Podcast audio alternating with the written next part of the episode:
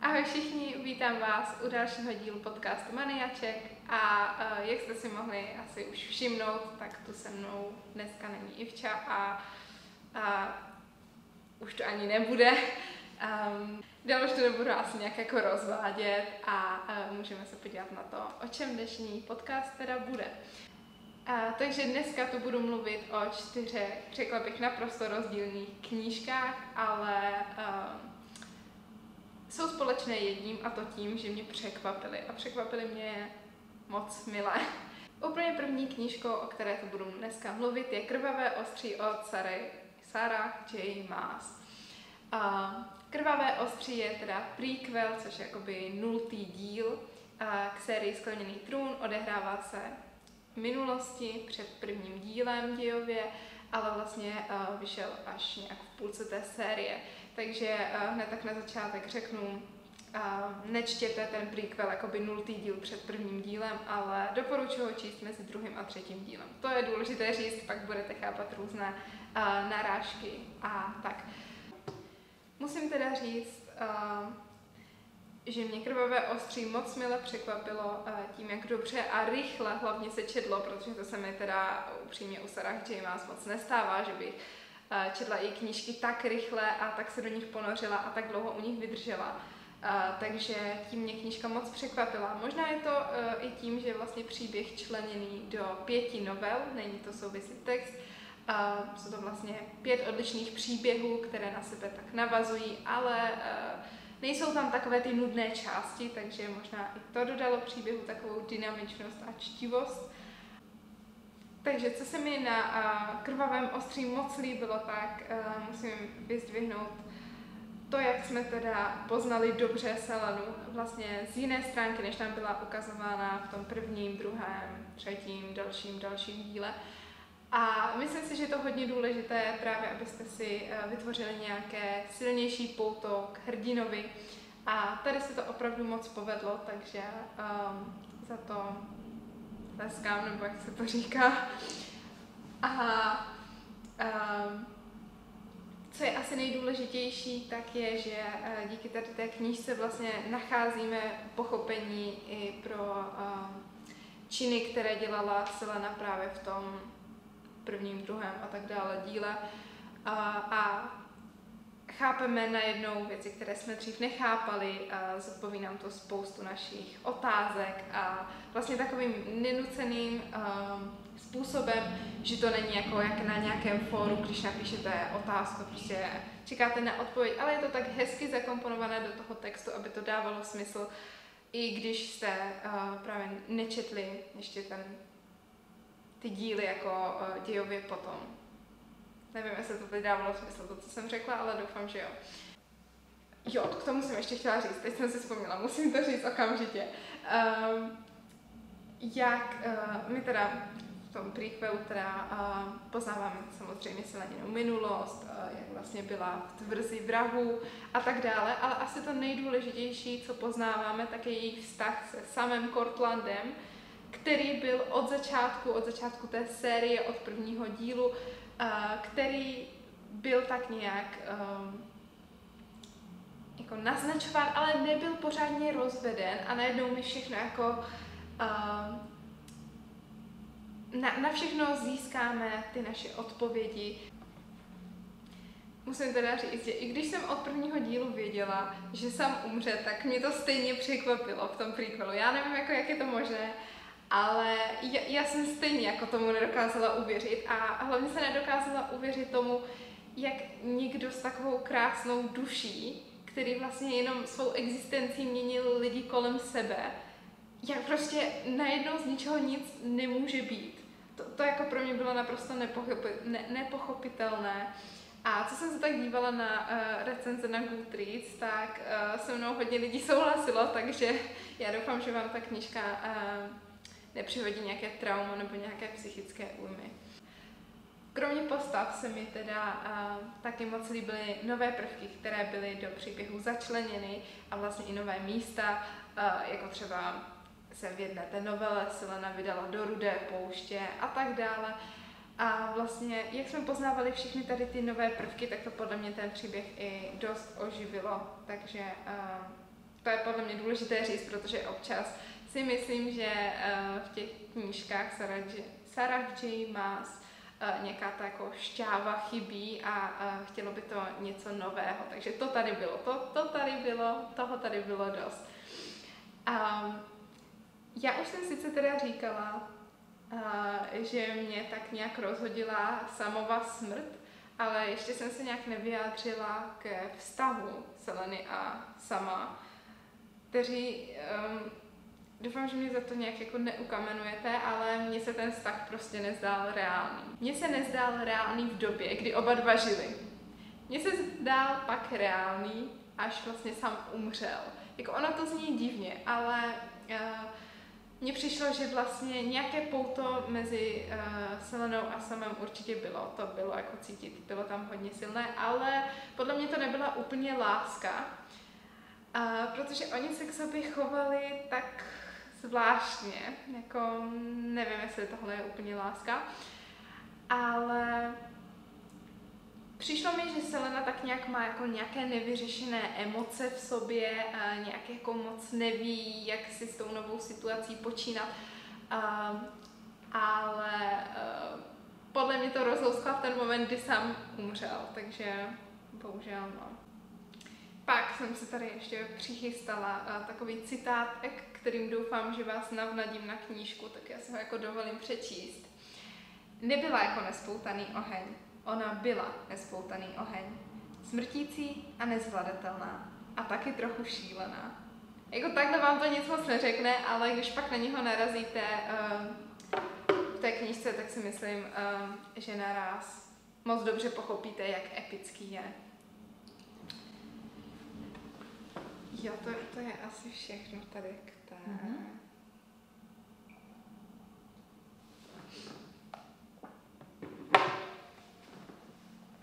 jo, jako nechám pořád.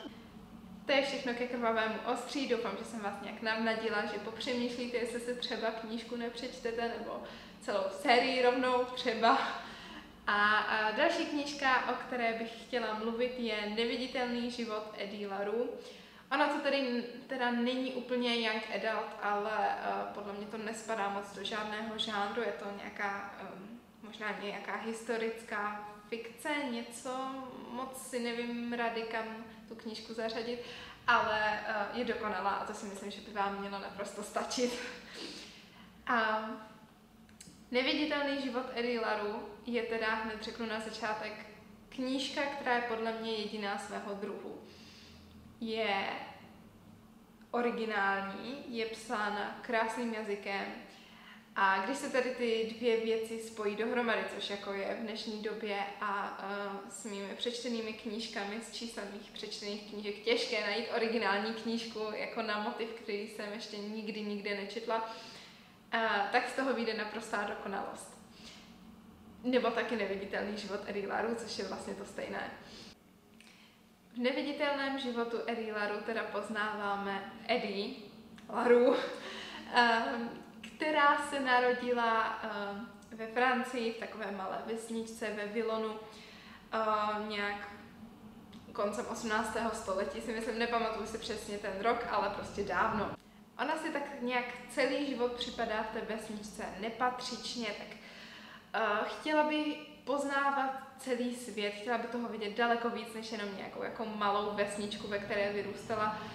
Ona totiž od malička uh, vidí lidi z vesnice, jak se v té vesnici narodí, jak tam i poklidně umřou a nic mezi tím. Uh, jí přijde uh, nějaká jako vize tady toho života hrozně depresivní a uh, nechce ho v podstatě ani neprožít, tomu se nedá říkat jako prožít život. Ona chce skutečně vidět místa, která chce vidět, chce něco zažít, nechce jenom prostě uh, být poslušnou ženuškou nějakého tamhle eh, kováře a eh, pést chleba a rodit děti. No jenom, že v té době není tak jednoduché být eh, ženou, která má vlastní sny. A Eddie ten život plyne hrozně rychle. Ona než se rozkouká, tak už je jí 21 a už je v podstatě stará pana a už se s ní ani nikdo nechce provdat, což samozřejmě její rodině se nelíbí a pořád se snaží uh, jenom sehnat jí nějakého manžela, domluvit nějaký sňatek, uh, aby podle nich z toho života něco měla.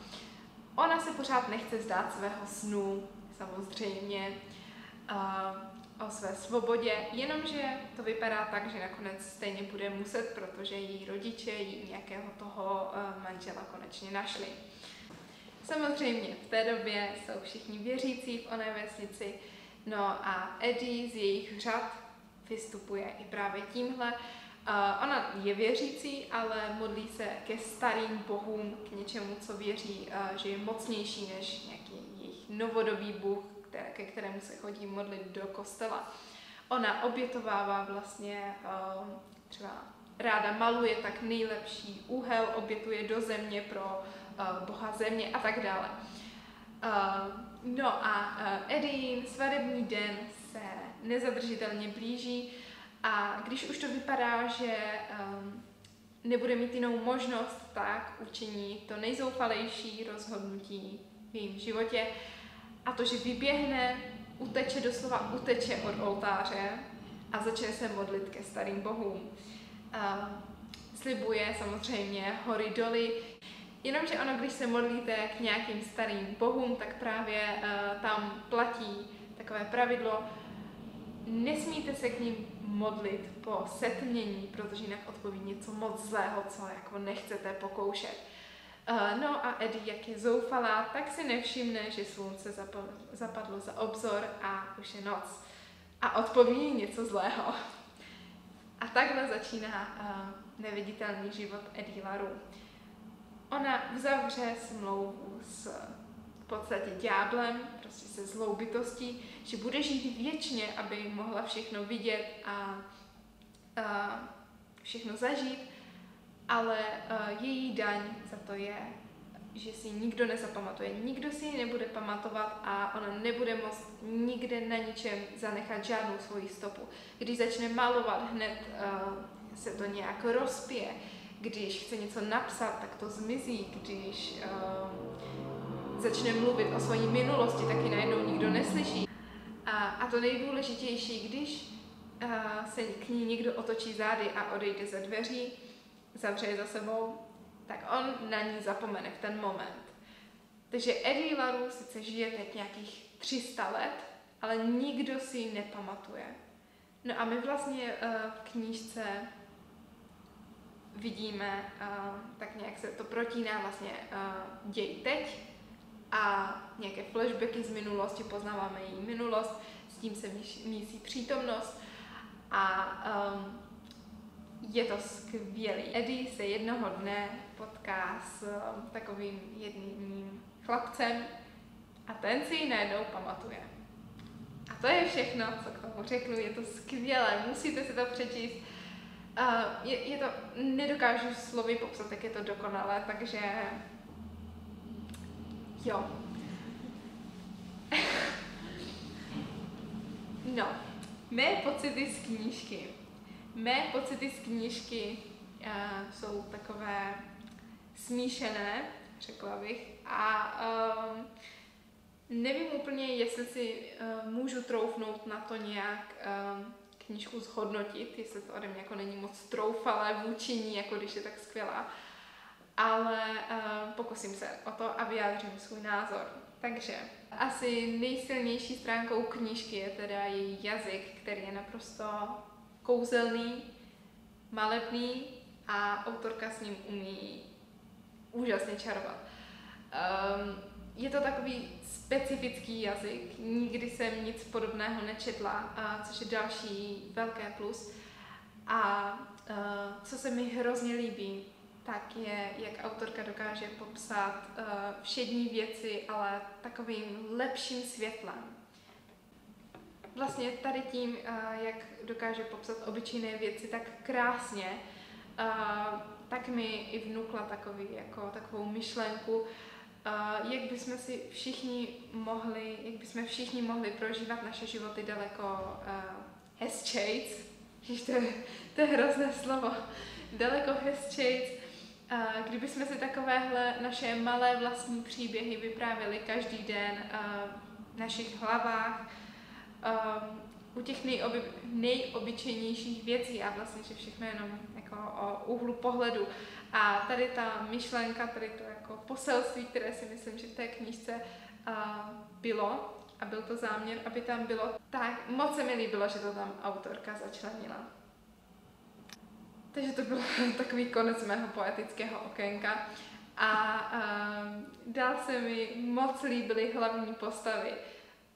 Asi to už jde jako tak nějak uh, slyšet z mého vyprávění, ale uh, hlavní postava Eddie mi byla neskutečně sympatická a na někoho, uh, kdo je vlastně odsouzený k věčnému zapomnění, tak je taková krásně originální a taková uh, zapamatovatelná osoba. Takže Jde to těžko vyjádřit slovy, ale byla skvělá, takhle to řeknu. A taky jsem moc vděčná za uh, druhého hlavního hrdinu, Henryho Strause, myslím, uh, protože ten právě znázorňuje přesně takový opak k Eddie, uh, kdy on vlastně, kdy Eddie má teda času nad hlavu a, a může si s ním, jakoby může ho jakkoliv zaplnit, když to Henry ho má málo. Uh, Henry je takový ten typ, který je takový nerozhodný, uh, než se rozhodne, tak mu to trvá půl dne.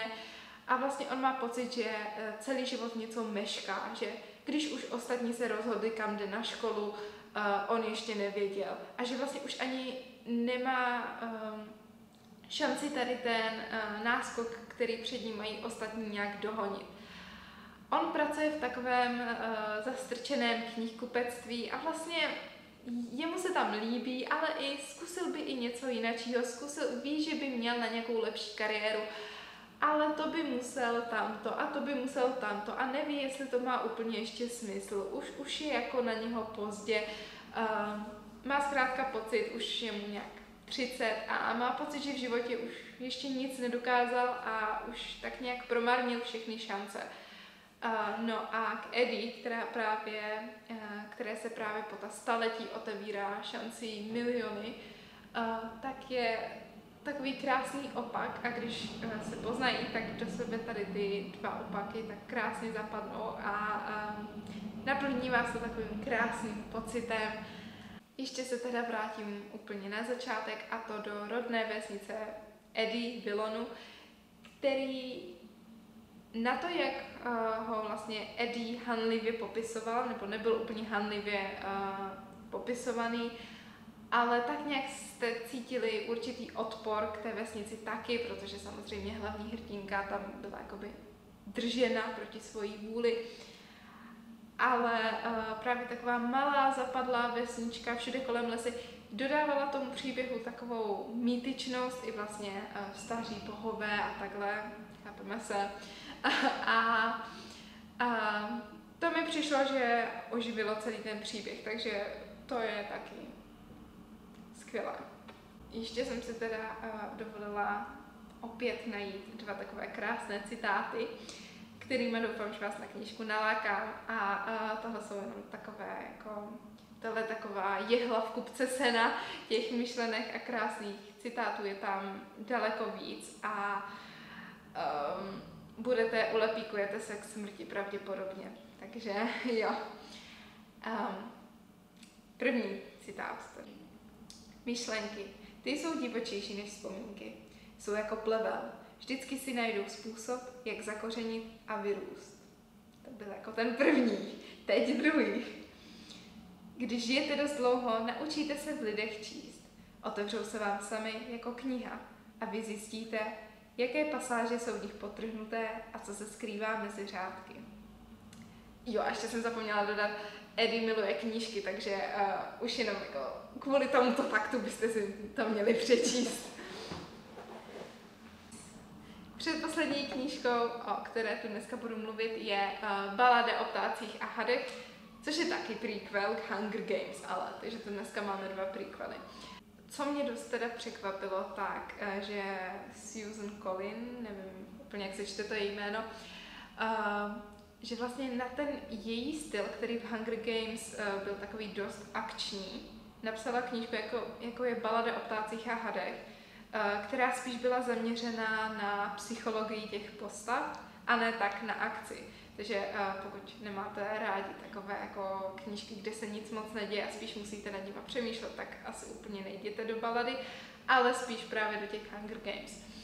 A v baladě o ptácích a hadech teda uh, poznáváme Coriolana Snowa, doufám, že jsem to řekla dobře, prezidenta, který se objevoval v Hunger Games a my ho poznáváme v době, kdy on sám byl vlastně trenérem Hunger Games úplně jakoby uh, prvním, mezi prvníma trenérama, kteří se tam objevili, byl. A my tak nějak po dobu té knížky zjišťujeme jeho osobnost a um, tam přišlo teda jako dost husté, že já teda osobně, doufám, že to nebude spoiler, ale já teda uh, osobně celou dobu od začátku jsem se snažila toho uh, Coriolana vlastně tak nějak omlouvat za jeho chování, že jo, to dělá proto, že tamhle, já nevím, uh, mu umřela babička z pravého kolene levé ruky.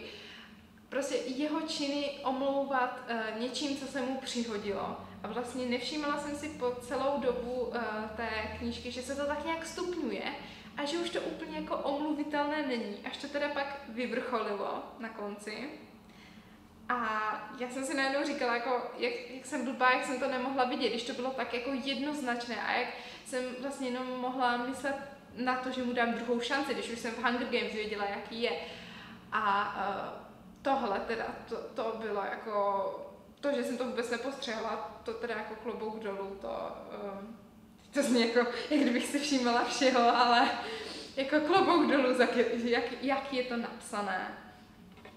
Já se teda přiznám, nepochopila jsem konec. Jakože vůbec jsem nepochopila konec. A dočítala jsem to už jako tak nějak na sílu. Uh, nevím úplně, jestli vám tu knížku mám doporučit. Podle mě uh, vlastně vidět do hlavy těm postavám je hodně zajímavé. Je, je to zajímavá zkušenost, ale pokud neradi vystupujete ze své komfortní zóny, tak to nedělejte. Takže to byla balada o ptácích a hadech. A jako poslední knížku, o které tu eh, budu dneska mluvit, eh, je Miluji tě, já vím od No Free Usernames, což je volné pokračování navždycky. Dramatická odmlka. Já jsem navždycky docela dost hejtila v době, kdy to vyšlo, nebo ne úplně v době, kdy to vyšlo, ale v době, kdy jsem to přečetla. A Docela jsem se obávala Milujte a vím, protože lidi, co se jim líbili, líbilo navždycky, říkali, jak je Milujte a vím strašné. Jak se jim to vůbec nelíbilo, jak Ava, což je ta hlavní hrdinka, eh, je teda hrozně nesympatická, hrozně zlá, jak, jak jako May a navždycky čokoládka všude je stokrát lepší. Takže už jenom tady z toho, když jako lidem, co se líbilo navždycky, se nelíbilo Milujte a. Já se něco nezmáčkla. Asi ne, svítíte. Uh, takže už jenom z toho, že lidem, co se líbilo navždycky, uh, se nelíbilo miluji tě a vím, uh, docela jsem se bála, ale zvládla jsem to, zvládla jsem to rychle, za tři dny jsem to přečetla, takže jsem na sebe pišná. A já musím říct, že jsem se bála jako zbytečně, jako až takhle moc. Dokonce neříkám, že se mi ta knížka líbila, že by byla uh, jako nějaká úplně epické mistrovské dílo, nejlepší v celé galaxii, ale byla lepší než navždycky a jakože hodně lepší než navždycky. Nebyly tam úplně takové jako stupidní vztahy, jak znám vždycky.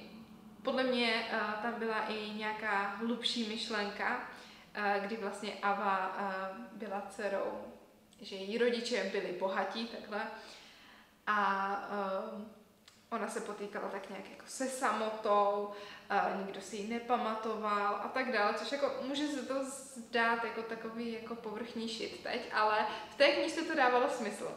To jsem se divila, všechno, co tam bylo, tak nějak do sebe zapadalo a dávalo smysl. Takže já asi tu nebudu moc dlouho uh, o Milutě já vím mluvit, protože zase tak skvělá nebyla.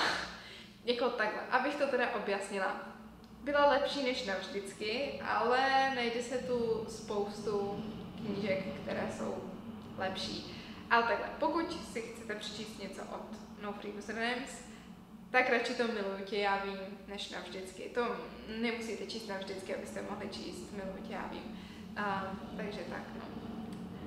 A jo, ještě jsem teda chtěla říct, uh, nevím, jestli se mi teda miluju tě, já vím, nelíbilo o malinko víc i právě uh, protože mi prostředí a uh, vlastně i Ava byly tak nějak blíž než May. Um, vlastně v Miluji já vím, uh, Ava ráda četla, takže chápeme. A uh, dělala různé cosplaye, což pro mě bylo zajímavé vlastně zjišťovat, um, že jsou i nějaké soutěže, jako o tom jsem vůbec neviděla, jo. A uh, celkově musím říct, že i Ava mi byla sympatičtější a uh, naprosto nesouhlasím s názorem, že byla Ava moc zlá. Ne, ona nebyla moc zlá, ona byla prostě reálná. Ona byla napsána tak, aby um, působila skutečně, což je podle mě milionkrát lepší, když někdy nesouhlasíte s tím hlavním hrdinou, ale stejně pro vás působí reálně, než uh, když je nějaký hlavní hrdina, jako třeba May, která je jako uh, hrozně úplně nejlepší, pohádková, uh, nikdy nedělá chyby, uh, všichni se jí chcou zavděčit a takhle. Jako, mm-mm. Podle mě je teda určitě lepší ta realita, takže jo. Jako úplně upřímně, asi bych si ji přečetla i jako znova jenom podle té anotace. A myslím, že i kdybych nečetla navždycky, tak bych s ní byla spokojená, protože co si budeme jako přes ten všechen hejt, co jsem měla navždycky, tak se to čte dobře, čte se to rychle, Uh, je to taková jako oddechovka, není to žádné jako um, dílo, které by bořilo nějaké mýty nebo něco, ale přečetla bych si to znovu. Takže asi tak. Jo. Takže to je pro dnešek, pro dnešní díl všechno. Doufám, že jsem vás třeba navnadila na nějaké knížky. Uh, nebo třeba odradila od některých knížek, to je jedno, doufám, eh, že vám tohle video k něčemu bylo, podcast, ať už to posloucháte na jakékoliv platformě. A můžete nám zanechat like, odběr, napsat nějaký komentář nebo tak vyjádřit nějak podporu, nějakou zpětnou vazbu a já se na vás budu těšit příště u dalšího dílu.